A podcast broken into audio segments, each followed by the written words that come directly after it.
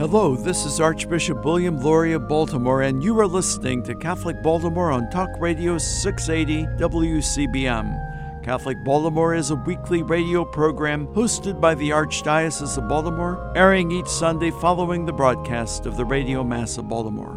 We are grateful to our Catholic radio partners for sharing with us some of the content in this program and for the opportunity to bring quality Catholic programming to the Archdiocese of Baltimore every Sunday. Welcome to Catholic Baltimore. My name is Father Brian Nolan. I'm a priest of the Archdiocese of Baltimore. We're blessed to have Megan Doyle with us today. Megan is a Catholic school teacher in the Religious Studies program in John Carroll High School located in Bel Air, Maryland. It's such a great blessing to have you today, Megan. Thanks, Father Brian. Glad to be here. Yeah, the two topics we're going to talk about today is Megan is a great example of experiencing faith passed on in the family, which is an incredible experience. And now she's also working with young people in faith and sharing that faith. So in this first segment, we're going to focus a little bit more about what was your experience, Megan, of being faith passed down in your family, and maybe tell a little bit about your background of your parents and their connection with the church. Sure. So I am what they call a cradle Catholic, and especially born and bred in the Archdiocese of Baltimore. I grew up attending one of the most beautiful parishes, St. Louis Church in Clarksville, Maryland, and just very blessed and grateful to call that my home parish growing up. But yeah, cradle Catholic. Catholic was always being a part of that faith, was always something that I was supposed to do, it felt like. It was just a natural part of my upbringing. My religion teachers in Catholic school, I was blessed to go to Catholic school. It was just something that they did. All my friends were Catholic. My family was. It just felt like something that was naturally part of my life. And it wasn't actually until high school that I started to make it really my own. I was blessed to be part of a great youth group at St. Louis in a leadership team there. And then I was able to go on Habitat for Humanity work camps, things like the National Catholic Youth Conference, NCYC, even blessed to go to Sydney, Australia for World Youth Day in 2008.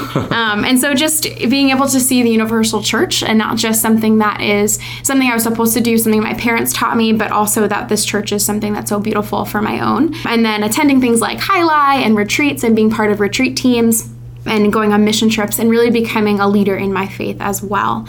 And I think attending Catholic school and being part of such a strong parish community and school community was really just helpful for my growth there.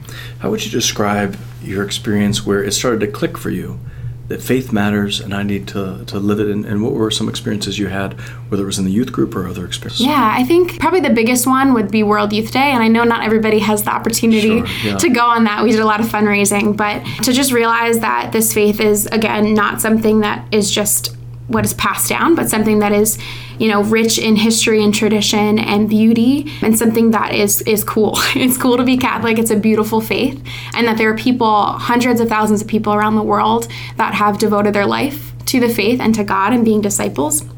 And so really seeing other people my age alive with that faith and burning with the Holy Spirit really drew me in and wanted me to be a part of that. And then just really having real experiences of Christ in my life and being able to have people that showed me that said, yeah, that is God acting in your life, and being able to recognize that for myself.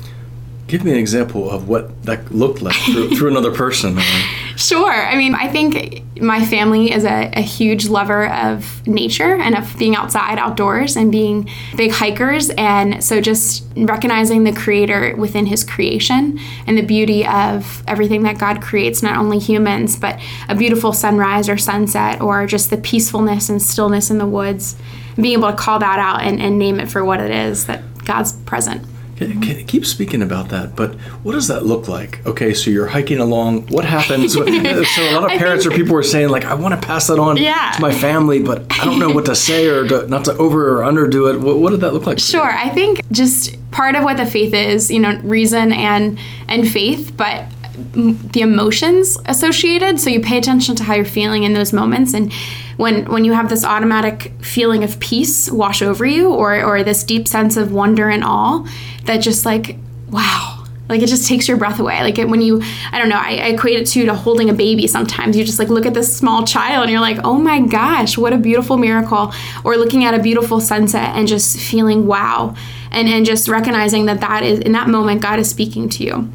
And it doesn't even have to be those small things, but even just like during times of tragedy and sadness. I know my family was always, it was so natural for us to just bring up God in normal conversations, but especially when things were going roughly. And sometimes people, I think, during those times automatically, you know, want to distance themselves from God by saying, like, oh, God, like, where is God in this moment? He's not here. Like, he must not care. But I think my family was very natural about saying things like, oh, God is present through these people or through the community of the church, right, who is with us in those times. And so being able to just kind of point out his presence among us.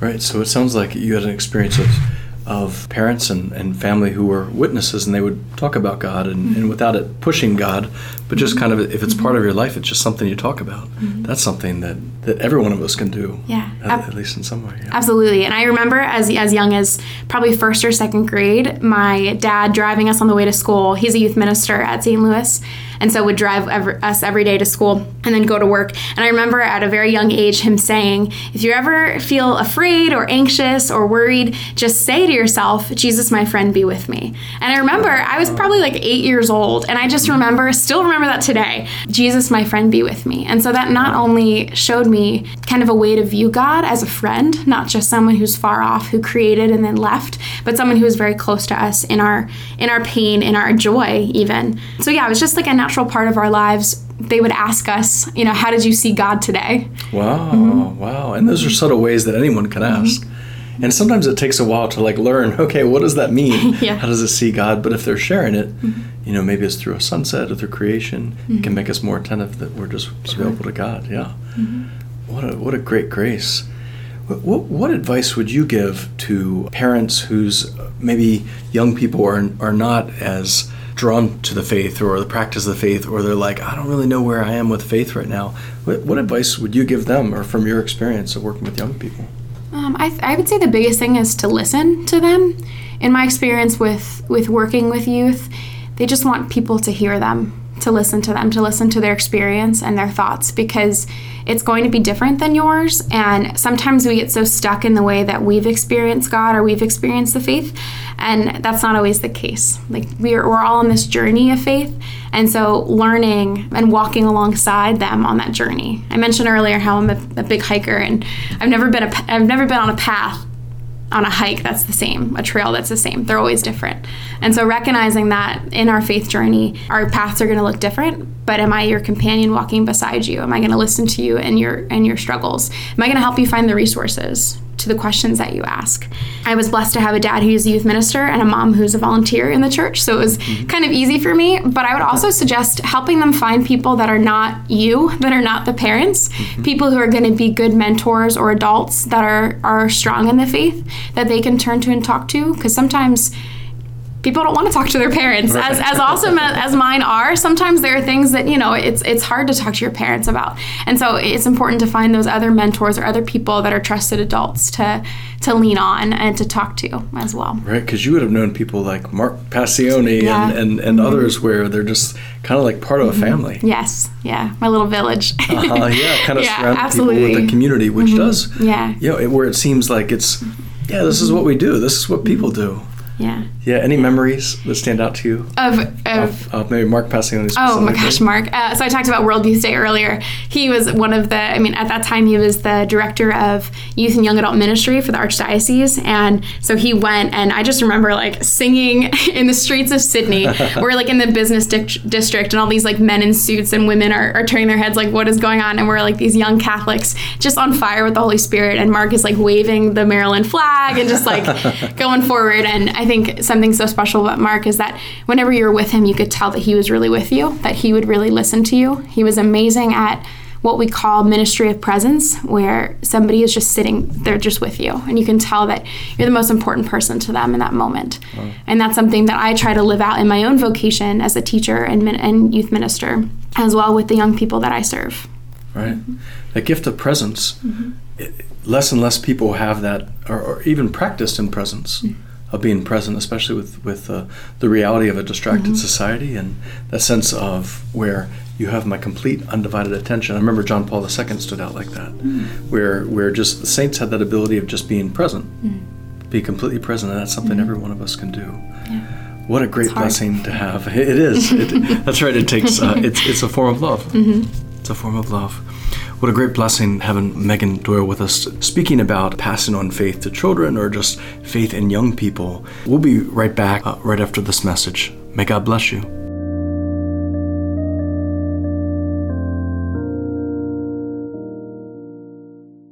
Catholic news from the Archdiocese of Baltimore and around the world with the Catholic Review.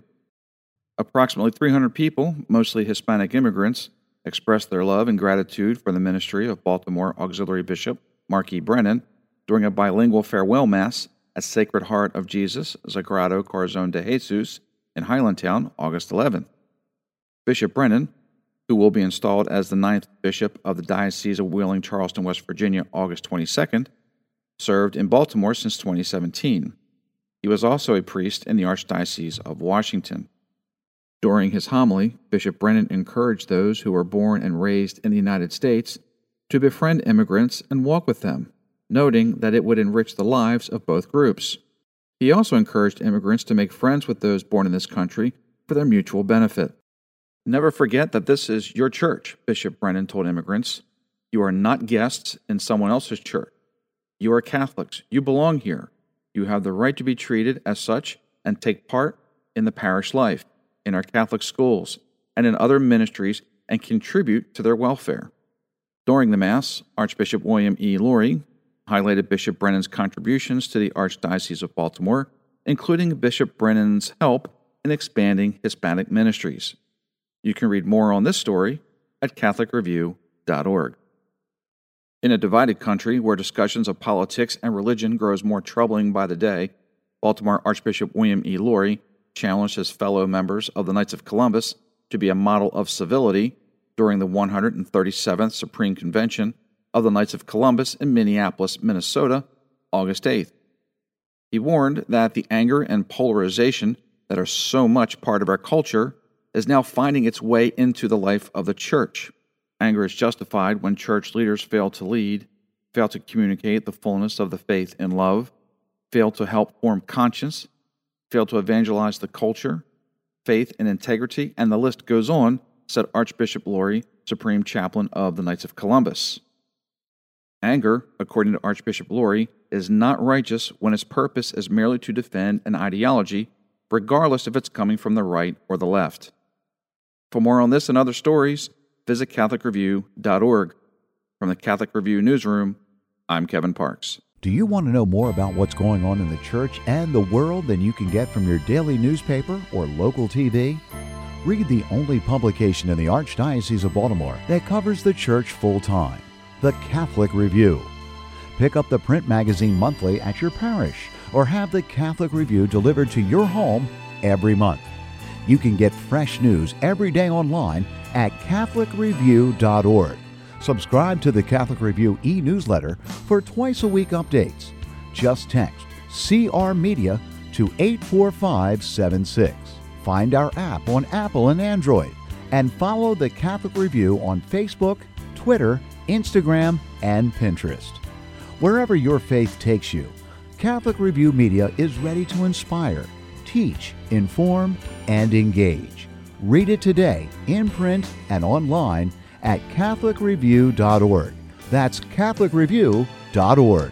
For 143 years, New Cathedral Cemetery has served the needs of the Catholic community of Baltimore and Central Maryland. New Cathedral is the only cemetery owned by the Archdiocese of Baltimore and is the final resting place for many religious orders and famous citizens. 125 acres of rolling hills, trees, and beautiful monuments, the cemetery is an oasis of peace and tranquility and is located off Edmondson Avenue just outside of Catonsville. New Cathedral is dedicated to the task of tending to the mortal remains of our dearly departed and has many more years of available space. If you are in need of a burial site, vault, monument, or marker, or just a respectful location to place your cremated loved ones, our counselors will help you through this process and make sure the wishes of you and your loved ones are honored. Visit us online at newcathedralcemetery.org. Like us on Facebook at New Cathedral Cemetery Bonnie Bray or call 410-566-7770.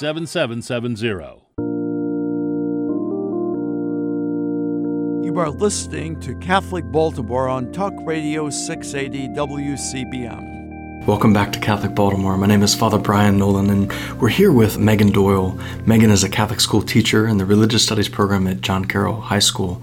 And we're discussing today, we're talking about passing faith on to young people and even just helping young people grow in faith. And Megan, you had that experience. And why don't you share a little bit, you were sharing with me earlier about how others helped you to grow in your understanding of God. Sure. So I think I would start first and foremost with my parents and helping me to see a God who is close, who is there, not just a God that is transcendent and far away. And so a God who is a friend, who's there in times of joy, but also times of sorrow and pain. A God who cares and listens to all people. And I remember at a young age being on a family vacation in St. Martin in the Virgin Islands. And I remember for the first time seeing people that live differently than me, and knowing that God loves them too. And so that God is present in the needs of the poor and the marginalized. I remember seeing kids that were playing on a soccer field with no shoes on, and they were, very different than the situation that I live and am blessed to live with in Maryland. And I remember asking my parents, how come we are so blessed to live in the way that we do? How come people live differently? And I remember that conversation moving from that towards, all right, well, what do we do with this blessing that we have? How do we share that with other people that are different, that have greater needs? And so a father who cares and who works through the church, who works through us. My dad in hikes and learning to love a God who is a creator,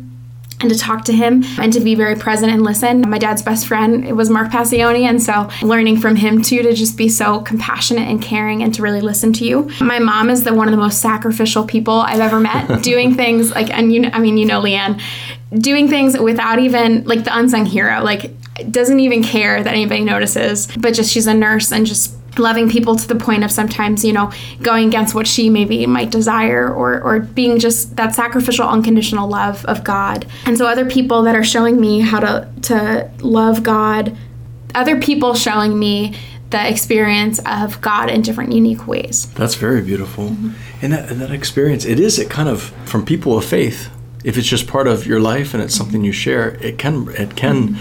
It is something that can pass on and really something that can be passed on. What about your experience of you, I feel like a very young age, have just a commitment to serve others mm-hmm. and really just grounded in that. I remember you were a student at Mount St. Mary's University mm-hmm. and you just really stood out of someone who's I'm all in. Yeah. I'm all in with give your life for others and the gifts mm-hmm. given and be a witness of social justice. Can you speak more about that and where did that come from? Sure. I think my family and the people that I grew up around, my parish, St. Louis. I remember at a very young age, again, being almost dragged along to youth ministry events and being this 10-year-old hanging out with the big kids who were doing service. And St. Louis does a program called Lunches to the Homeless. We make peanut butter and jelly sandwiches, very simple, and we literally give them out on the streets of Baltimore. We walk up to people and say, hey, would you like a lunch? And I remember being really young and being exposed to that and meeting people just on the streets of Baltimore and learning that,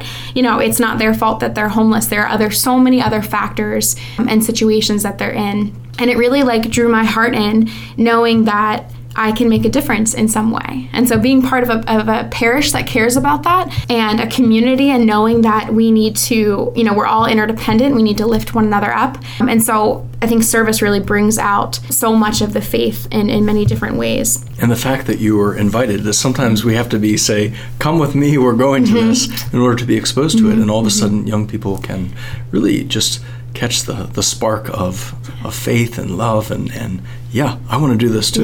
Yeah, which is why service hours are such a funny thing at high schools. Right. It's they're good and bad, right? Because some people that might never do service ever are exposed to that and by mandate. You're not going to graduate unless you do service. But then they're just so changed by that experience sometimes. The experience of helping another person, of doing something for the greater good, of seeing God even in tough situations. Yes. Mm-hmm. Back to your experience of young people, and what is your experience of young people's openness to growing in faith and God? Sometimes the stereotype, or some parents could say, my 15-year-old, I'm not sure how excited he is to go to Bible school or religious education or even confirmation. What would you say from your insight? You work front lines, especially with teenagers.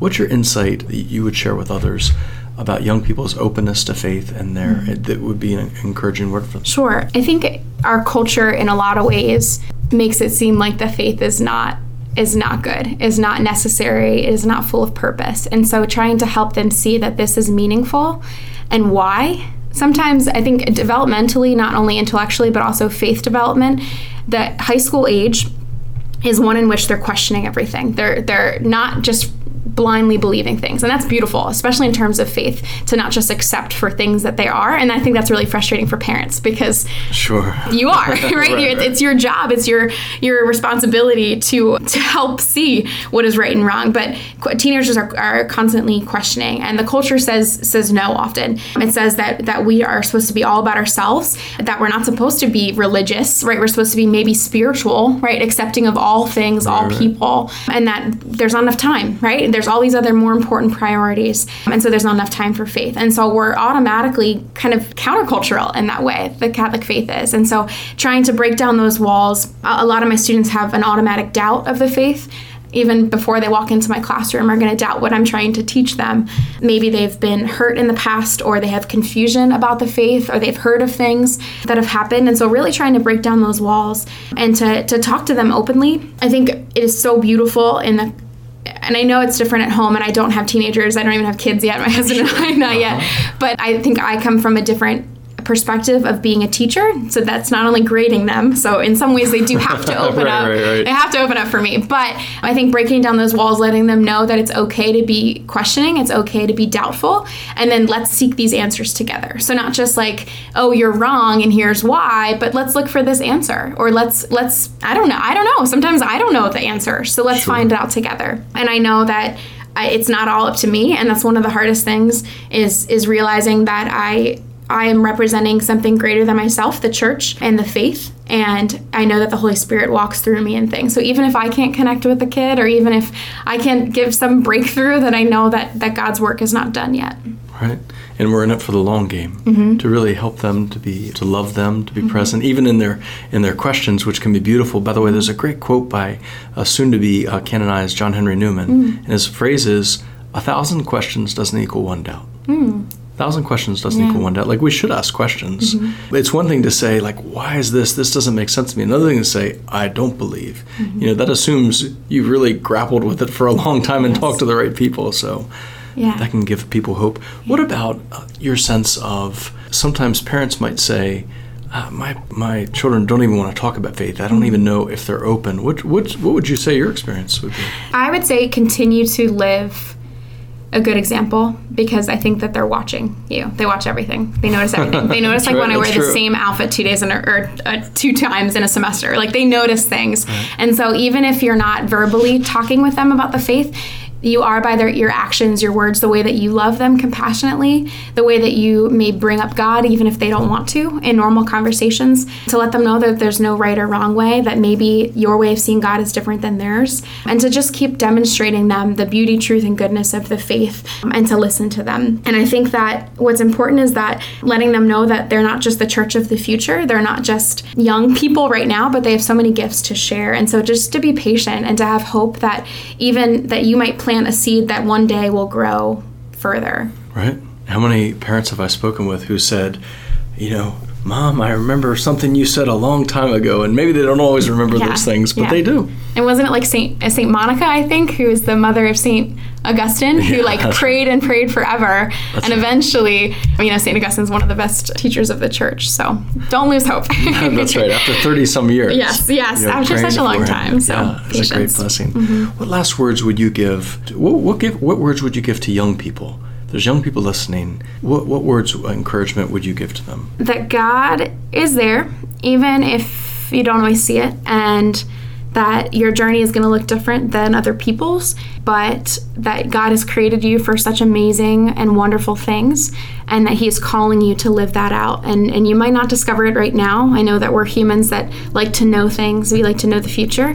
So just be patient and be a reflection of God in whatever way possible, and to use the gifts that he has given you and to make a difference in the world through that. Yeah, wonderful. What a great blessing to have Megan Doyle here, and blessings on your new year at John Carroll and teaching there. What a great blessing. So we are blessed to have you, and Thanksgiving for all our listeners this morning. I'm Father Brian Nolan for Catholic Baltimore. May God bless you. Child abuse is not only a crime, it's also a sin. The Archdiocese of Baltimore has long made the protection of children a leading priority in its parishes, schools, and other ministries. The Archdiocese seeks to keep kids safe through rigorous training and background checks, and by implementing a zero-tolerance policy for anyone credibly accused of abusing a child. For more information about the Archdiocese's efforts to keep our children safe, please visit www.archbalt.org. Life can be hard, and at times we feel overwhelmed and alone. When faced with problems, know that there is a group of Catholics who are part of the prayer ministry of the Archdiocese of Baltimore, waiting to lift you and your needs to God in prayer. This ministry is comprised of men and women, young and old, religious and lay, from every ethnic and cultural background. They pray as individuals and in groups, in homes and meeting spaces throughout Baltimore. Like you, they are people who have suffered the same hurts, fears, pains, sickness, loss, and everyday burdens. Learn more about this ministry by visiting our website at www.archbalt.org. If you are in need of prayer, send your prayer request to prayers@archbalt.org or by phone to 410-547-5517. Would you like to volunteer to be a part of the ministry? Prayer ministers are always needed. Please call or email our coordinator, who would be happy to speak with you. Thank you for joining us for this edition of Catholic Baltimore. As we prepare for the week ahead, let us do so in prayer together as one community of faith. Our Father who art in heaven, hallowed be thy name. Thy kingdom come, thy will be done on earth as it is in heaven. Give us this day our daily bread, and forgive us our trespasses, as we forgive those who trespass against us. And lead us not into temptation, but deliver us from evil. Let us also ask the blessing and intercession of our Blessed Mother as we pray. Hail Mary, full of grace, the Lord is with thee. Blessed art thou among women, and blessed is the fruit of thy womb, Jesus. Holy Mary, Mother of God, pray for us sinners, now and at the hour of our death. Amen. May God bless us and keep us always in his love.